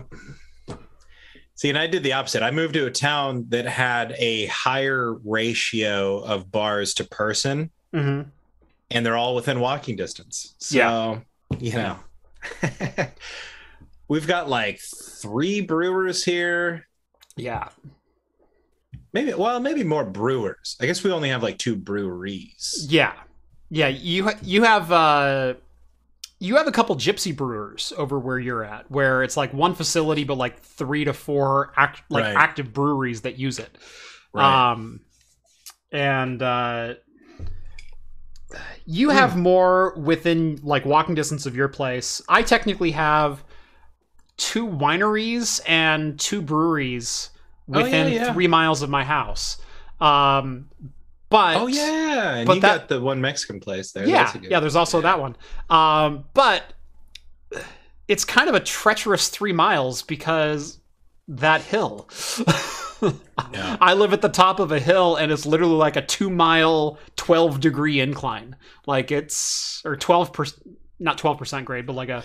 It's a big grade. It's it's a big grade. It, it's like six to eight percent grade for almost two miles. It's a long walk. Yeah, yeah the leaf does not like that hill. I I watch my range just. yeah. at least, at least you don't have a gas gauge on that because because no. I drive my truck up it and it does the same thing. I, I, have to pat the dash and say, "Don't worry, baby, you're gonna go down it later today." just think of that regenerative braking. yes, yes, just just think it through. Yeah, it's fun. Uh, we used to um, have our Friday night routine last time we lived here, and, and we'd go downtown and hit some of the places up. And we had a, a really good, uh, I don't know, a good streak where we'd go to the old timer bar mm-hmm. and grab dinner. And it's like they got food there, but it's like cheap, old timey pub food. It's not like, like I'm talking like they got a club sandwich and a BLT and like chicken strips and some other stuff. It's not like they got burgers and and fish and chips. Like, yeah, like the bread that they're putting your BLT on is like probably Wonder Bread, you know. Um, Ooh, but Ooh. you go there and hang out. They got great. You get the club. You get the club sandwich. It's just like you know a bag of Lay's potato chips, like yeah. single serve ones. Yeah, yeah, yeah, exactly. But on Friday night, you go down there and they got shuffleboard, and I found out that that's that's where my grandparents go every Friday night, and we'd catch them like three or four Hamm's deep. Yeah, like they're on their third or fourth Hamm's, and they're playing shuffleboard. Like one night we go in, and it was like the it was like the shuffleboard championships, and the bar was packed. I kid you not, man. Uh, so that was fun. But yeah, now we got some extra breweries around here. Um, of course, Ratchet has taken over uh, yeah. one of the big spaces and doing great stuff there. So, Yeah, we kind of traded it. See, and that's what I loved about my old place was like it was close to all of these other things, but you couldn't get there. Like you had to drive or Uber. And even the Uber from where I used to live, you remember, like Oh yeah, we, it was like, I I Ubered with you once, and man, what a nightmare that was. Yeah, and that was, and it was still like fifteen bucks or something like that. I was like, Yeah. what? It was ridiculous. We're in the car for like four and a half minutes. Yeah. Like I Ubered. that from- guy was making Ubered- bank. Yeah. I Ubered from the Cheers bar in downtown Boston to East uh East Boston to where we were staying. Mhm. And that cost me eight dollars. Remember going around Vegas? It's like six dollars wherever you want to go, anywhere on the strip. Well, and the uh, my Uber driver in Boston explained it to me about the way that it works there. Sorry, guys. Uh, that Boston and cities like that are a lot more Uber friendly because they're not going as far. There's more Uber drivers, Right. things like that.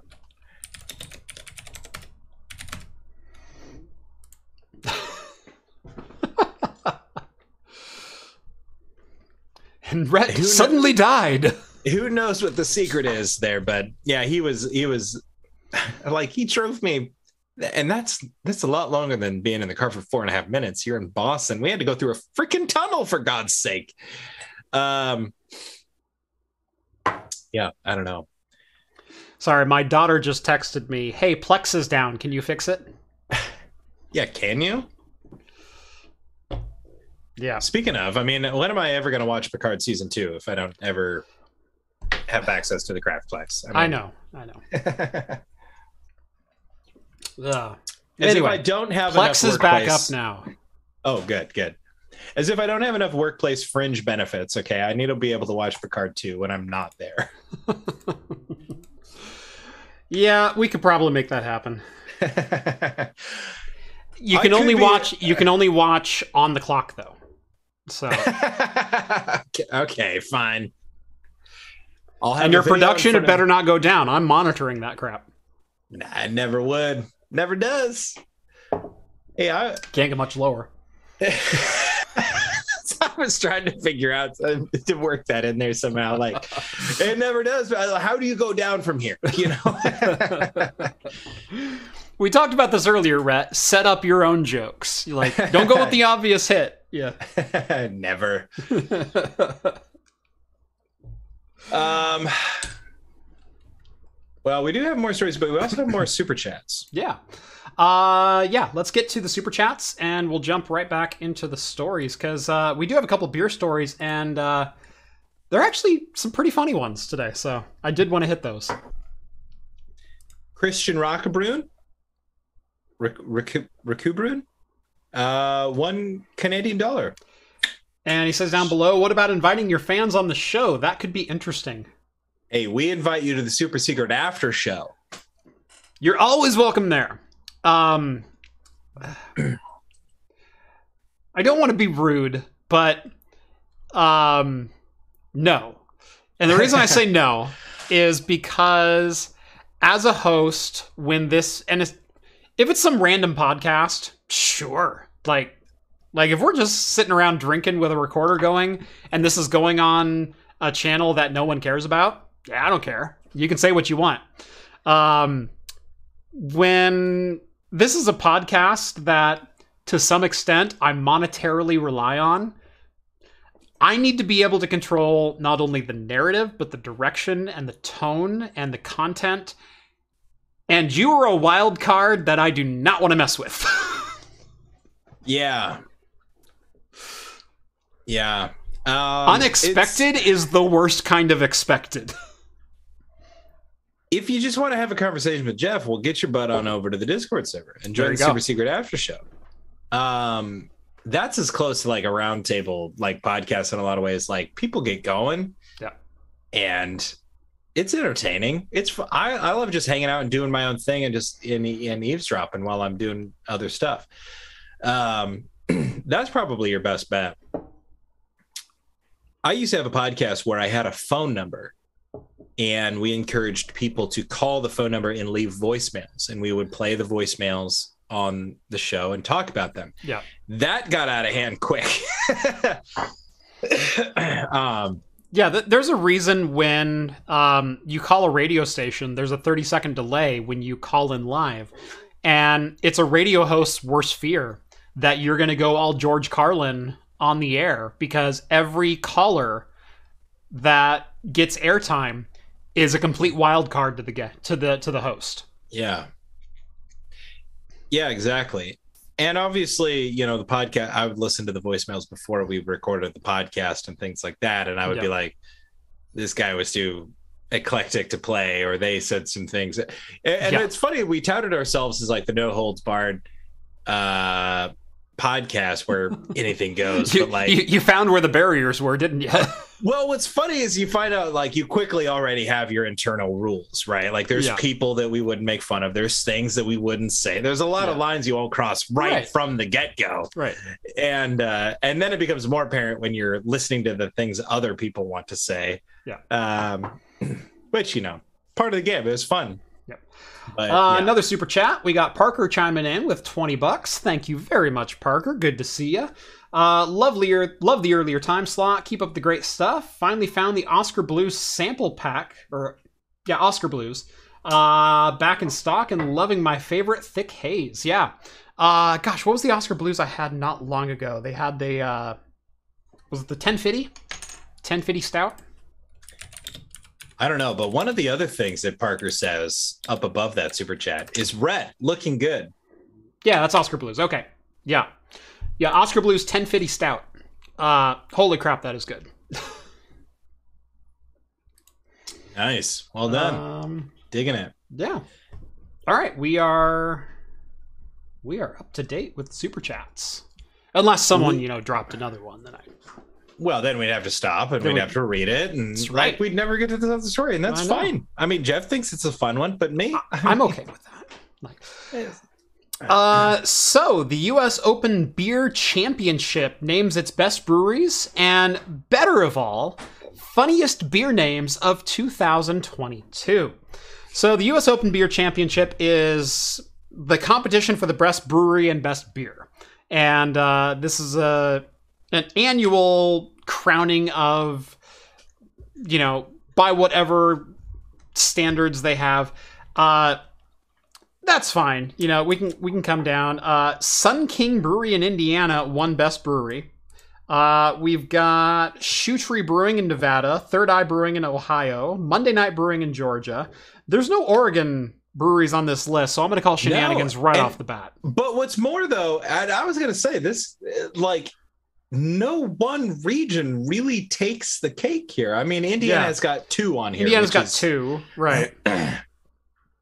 It You got California. California got Moonraker, which I don't disagree with Moonraker being on that list. Let's be honest there. Um, Everyone's in but everyone not here, so how about open for you? okay, sounds good. Can you close my door, please? Thank you. But who you talking? I'm on my show, Yep. Why do you have that new mouth? be- so I can hear them. Do you want to come say hi? Yeah. Come say hi. So this is Little Bit. Ah! Say hi, Little Bit. Hi, It's little me. kid. No, not you, Little Bit. I was telling Little Bit to say hi. You're Little Bit. Oh, but can I have this? In? Oh, you want to hear? Okay, okay. There we go. nice. Hi. Hi, my name is Kiki and Jacqueline Soyman. go. Okay, okay, okay. and what's your name? It's Rhett. You know Rhett. Oh, I didn't recognize him. I didn't recognize you. It's okay. It happens. So, hi, Red. Why don't Hi. you computer? Yeah. I. Why, why are you on the computer? this is where I live when I'm not there. He's at his house. Can you show me around? Not right now. I wish I could, but my my camera is stuck. Yep. All right. Like you could bring your camera on your computer. That's maybe a good idea. maybe he can show you around another time. Mm-hmm. We'll have to go over there and go, and go get in his pool. There's a good idea. Yeah. All right. Say goodnight. Good night. Hi. Put this in it. Okay. Close my door, please. Thank you.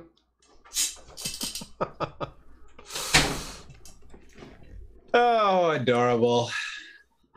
Jeff says, tell her not to give out your family's social security number over the call. I know. I know. Any other family secrets you want to reveal?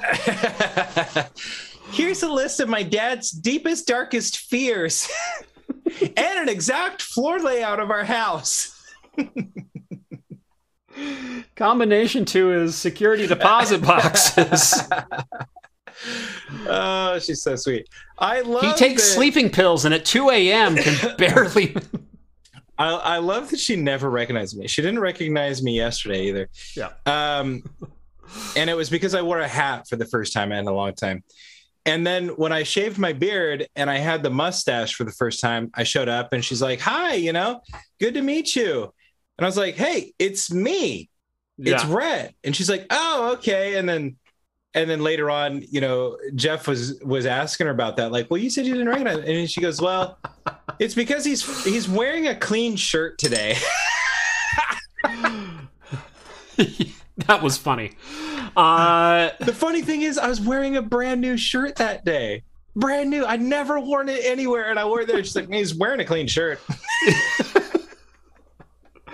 Elmas chimes in and says, talking about wild cards. well done. Uh, Mr. Geerling goes, wait, we should get her back on weekly, reveal all the deep, dark secrets of Jeff. Uh, he actually drinks Miller Lite during the week.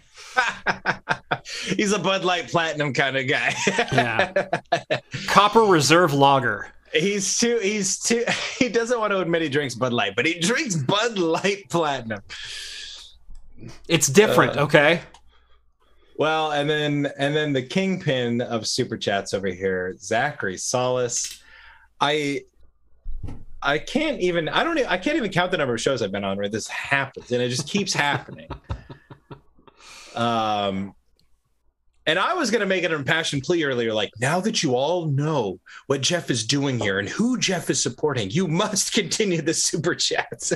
By the way, that's only one of my three kids. yeah. Now imagine all three on camera Yeah. being super cute. Zachary with a $500 donation. Thank you. My family eats for another week. I, I live in Oregon. It's the high, some of the highest cost of living in the nation. Like, I, I did pay seven dollars for a gallon of milk the other day. yeah. So Yeah. Zach is single-handedly keeping the economy afloat. Uh, certainly my economy, keeping my cash flow rolling. He's got, and Jeff's responsible for two economies right now. I pay two mortgages, and one of them is not mine. Sadly, I think uh, one of those is more than yours too. Like, and not like I'm not bragging. I'm saying like he's doing a lot of heavy lifting. Yep. yeah, I'm paying for two houses, and I get the cheaper one. you know, in a way, you're paying for three houses. That's true. God. When you put it that way. oh Lord. Well, she was adorable. Yep. So that's a little bit. She just turned five this last month. So, yeah. Speaking of wild cards. Uh, anyway, yeah, no Oregon or Michigan on this list, but that's not the best part of this list. The best part of this list is the best beer names of the year. Right. These were great. Uh, let's start. I I feel this is in reverse order. I feel like number number one is at the top and number ten is at the bottom. So I'm just going to read these from bottom to top without showing them on screen. Uh, so from Elmhurst Brewing Company in Illinois comes the Julius Squeezer IPA. solid, solid turn of phrase. I, I like the uh, I like the rhyming. It's good. Uh, Red Bear Brewing tastes like flannel. That's a good one. I like that. That's a good one. Uh, for the first gose pun, uh, there goes my pickle. There goes my pickle. That's got to be a pretty good one. So It's like pretty is good. it Gose with pickle? Right. Like I'm not talking about the name. I'm talking about the beer. Oh, I'm talking about the name. Right, because tastes like flannel. That has to be an IPA, right? it's got to be an IPA. There's, right. Okay. There's no other style of beer that could possibly be, and it's got to be like double dry hopped, super dank. So- Like well, and I wonder. It's got to be like a Pacific Northwest style. it has to be. I mean, I know it's from Washington, Washington D.C. but like they do that, right? Well, they could use like Chinook hops, and to them it'd be like, "This is the bitterest, most hop forward thing I've ever had," and it's like a four percent, you know, pale. At one point in the last few years, there was like five people from my tiny hometown working in Washington D.C. So like we've got it. Like the Northwest has a fairly uh, sizable representation. there. Yeah. five people at least. I mean, I come from a small town, very small town. Five people is a large percentage of like the number of people I went to high school with. like we're talking big fractions here. Uh, I'm going to interrupt this list. Geerling chimes in with $10. Thank you very much, Mr. Jeff. Uh, go subscribe over to Jeff Geerling if you love the Home Lab stuff. Uh, he does a lot more development and programming stuff than I do, but uh, he also goes crazy with Raspberry Pi projects. Nice. Um, yeah, Redshirt Jeff and I would get along quite well, I'm sure. Um, but yeah, go subscribe to Jeff Geerling. Uh, and Drake says, "Hey guys, wanted to pop in and say hi, even though it's mine and the wife's anniversary. Uh, cool. How long has she been married? Sorry, that's a terrible joke. Congratulations, you two. Uh, but seriously, go enjoy your anniversary. Unless you both enjoy watching me, in which case that's a little weird, but I'm flattered. Hello. Uh, okay, so there goes uh, my pickle uh, Oh, yeah. from Kunai Brewing Company in Florida. Uh, from Listerman Brewing, it's pronounced Frankenstein with a PH. But that one made me giggle more than just about any other on this list. Um, the Common Beer Company out of Ohio. I need more cow Belgian. That's not too bad. I like that. I need more cow Belgian. Uh, from Streetside Brewery, also in Ohio. Who's a good beer? Who's a good beer?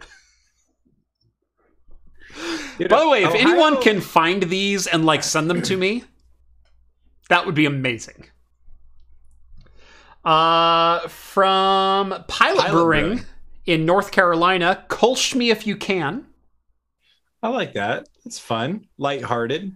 Uh, who's your head brewer? Frank Abig Ale. nice. That was good. That was Thank a, you. that was a good one. Thank you. Uh, with the second Gose pun of the day from Spider Bite Beer Company in New York, it goes in your mouth. That's pretty good. It goes in your mouth. Yeah. Also, yeah, Spider Bite Beer Co. New York. Like, uh, there's like I don't know. There's d- multiple layers to this one. I'm not going to unpack them, but Yeah. Uh, number two, Up Shits Creek. Now I need to spell those out. S C H I T T S K R I E K. Up Shits Creek. That is from Lost Province Brewing uh, in North Carolina. And from New Ales Brewing in Ohio. Ohio's got three on this list. I know. Yeah. There's a little bias going on here, I, I think. Well, people in Ohio have nothing better to do but name their beers. That's right. Uh, still not as bitter as your ex. So here's the complete list up on screen. Uh, so yeah, I was not swearing. That is up Shit's Creek at number two. Um, yeah, it's pronounced Frankenstein. Made me giggle a lot. Uh, but yeah, still not as bitter as your ex. That's got to be number one. I mean, That's pretty good. straight up. Uh, finally, there is a new distillery out in Kentucky, in Louisville, Kentucky, uh, called Copper and Kings, and it's releasing its first bourbon. But you cannot buy it. Well, how could that be? They're releasing their bourbon. Yes. you have to go to the distillery and bottle it yourself. I kind of want to fly to Kentucky. I, I was just thinking to myself, like, how do we tie this into craft computing? We could totally do this along with a couple other trips that I may or may not be planning. It's close enough to some other things that I'm looking at. We could we could we might be able to make this as a little like side venture. This sounds great. This sounds amazing. So, Copper and Kings in Louisville, Kentucky is a distillery that produced their first ever bourbon on July 12th, literally yesterday. They released their first bourbon. You cannot buy it off the shelf. You have to go to the brewery or to the distillery and take the whiskey bottle your own tour. Uh, and according to this article, it is part of their barrel to bottle experience. On the tour, guests will see what it's like to pick their own single barrel and learn about the barrel aging and flavor profile process according to the news release. So here is the the Copper and Kings bottles that you can get. Um, now, it should be noted there are 12 barrels and there's only 12 barrels. So this is single barrel whiskey. It's not a blend, it's a straight bourbon whiskey uh, that have been aged somewhere between five and six years. And they've also been cross aged with, what was it, port barrels? It was strawberry or Grape, uh, apple and grape. apple and grape, with either apple or grape port barrels. Uh, so this sounds amazing. I mean, it this great. this is a stop to make on a road trip. This is this is a destination to go if you're heading to somewhere else that may or may not be around the Midwest. Uh, so someone says Wendell. Visit Wendell, yeah. Uh, I'm not saying no. I'm saying I haven't talked to him about it yet, but I'm not saying no. Um, yeah, but like this is within 200 miles. That's a three-hour drive. We could totally do that. I think so. I, I think we need to come home with some bottles. This sounds fun, right? I mean, and what they they have 14 barrels. I think there's about 200 uh, right 200 bottles per barrel. Yeah, I mean, how much to just buy a whole barrel and then have that be the craft computing slash copper and kings signature release? I I You know. I really need to partner with both a distillery and a brewery and get a name out there. Get get get an official craft computing brew that people can buy. if only there were brewers around here. If only I knew someone with a cannery that might be able to facilitate such a request. What's interesting, I, I've heard of people who have like, you know, on their wedding days or whatever, or like when their child is born, they buy a barrel Yeah. and then they l- allow it to age. And when it's ready, they've got cases to just give out on the holidays. You know, it's Yeah. like, here we go. Right. Or better yet, you wait till that kid hits 21 and then you bottle it all and you give it away to everyone and you you ring in the the christening of a new king. I like that. It's fun. Yeah. Yeah. Yeah. Okay. Well, we'll have to figure out how to shoehorn this one in. The cost of the tour is $35. Um, but the cost of the bottle is additional $65. But that's just a I've spent more than that at this off the shelf. Yeah, true. True. Me too. Yeah. That that's not even a moderate trip to the liquor store anymore. Yeah, I, I think we need to make that happen. All right. I'm going to go ahead and write the email now, see what we can get going with them. Yeah. Uh you know, let's talk tomorrow. Like get the email drafted and save it in your drafts. I've got a couple things to talk to you about tomorrow. okay. I like it. Little peek behind the Craft Peter's curtain for you guys there. Don't forget to carry some orange cream soda for Wendell. Oh, of course. I I, I know what the man drinks. I know what everyone drinks. There's one thing Jeff's known for. It's high quality segues.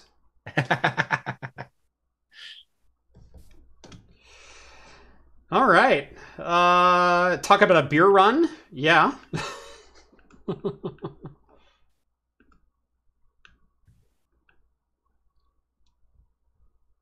beauty is that's that's our final story for the night. So we've got yeah. we've got a few minutes We here. got 10, 15 minutes for a little Q&A. If uh, sounds like a business expense, you're darn right it does. John Jay, make sure you wear a clean shirt. That's right. Orange Crush? No, no, no. Sunkissed for Epos Vox. Sunkissed. Sunkissed is the one true orange soda. That's right. Orange Crush actually legitimately sucks. Not going to disagree with that. Sunkissed soda.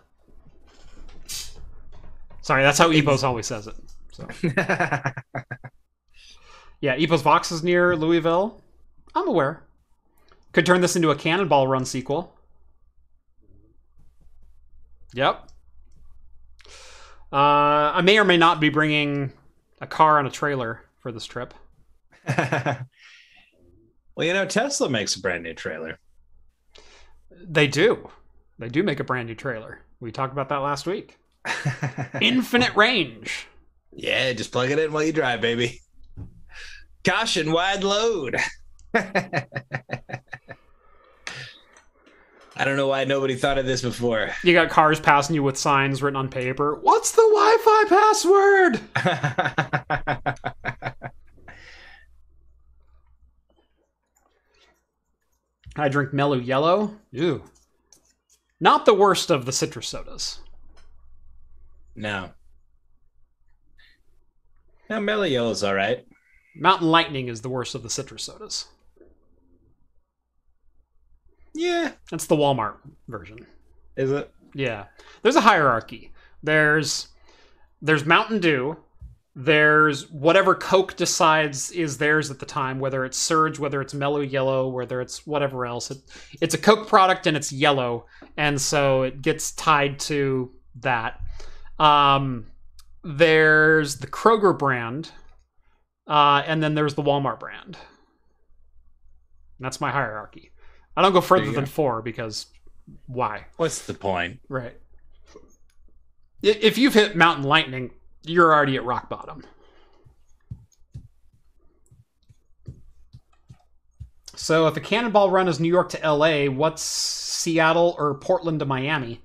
Uh, you know, Portland to Miami could be a fun one. That's I'm- called the howitzer. The howitzer. I don't know. I was thinking cannonball, howitzer. Like, Yeah, just trying to. Howitzer has a fun, like, we're going on a howitzer. I know. know? Pe- I know people in Miami. Who doesn't, man? It's Right. Miami. Yeah, I got Ron DeSantis on speed dial. He's going to be the next president. no, don't say that. We're not. We're not getting political in the next ten minutes, right? Am I? I thought I was just being factual, spitting facts, getting down with the truth.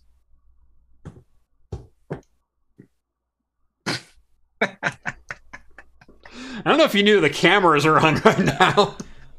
Oh shoot! And there's this. Somebody put a microphone in front of me. Yeah. No, they captured my jokes. Uh, Drake says I'm a Dr. Pepper guy myself. Anymore, I'm a Dr. Pepper guy. Um, I'm I'm all about the physicist. Just kidding. Dr Pepper is way better. I could do a Dr. K from from time to time. I actually like Diet Dr Pepper is legitimately the king of sodas. So I'm sorry, what? Diet Dr. Pepper? I'm sorry, you you cut out there. It sounded like you said Diet Dr. Pepper. This just in, everybody. Jeff is wrong. Wow, it happens from time to time. You need Not to check your sources on that. Diet Dr Pepper is the king of sodas. Uh, what You do you guys think about The the? exact same crispiness and flavor profile, all 23 spices, but without the grittiness in your teeth of all that sugar. But with that aspartame aftertaste. There's no aspartame. They use a completely other artificial sweetener. Yeah. Uh, Craft, what do you guys think about the GN Artesian Builds saga? Yeah, we are just talking about that. Yeah. Uh, I'm I'm not going to voice an opinion on that. Uh, an I, I spoke about the Artesian Build saga on a live show in in this kind of a format. That's all my publication requires. So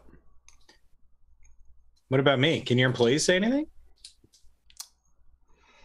Maybe when I'm not controlling the yeah no, when my finger Fr- isn't on the kill switch, right? Fr- from your from your personal Twitter, sure, yeah. you can chime in. All right. I I'm staying out of that one. Stay tuned, guys. No. 32, 32 tweet uh, thread incoming.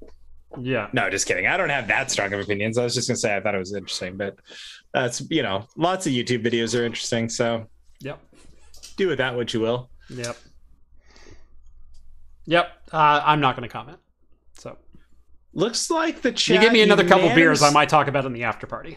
But There you go. Oh, made us there at the super secret after party. One dollar a month gets you uh, exclusive access to the Discord server and the after party. Not only that, it gives you access unanimous. Uh, because by the way, the chat unanimously agrees Diet Dr Pepper is the best. So, thanks for supporting me on this one, guys.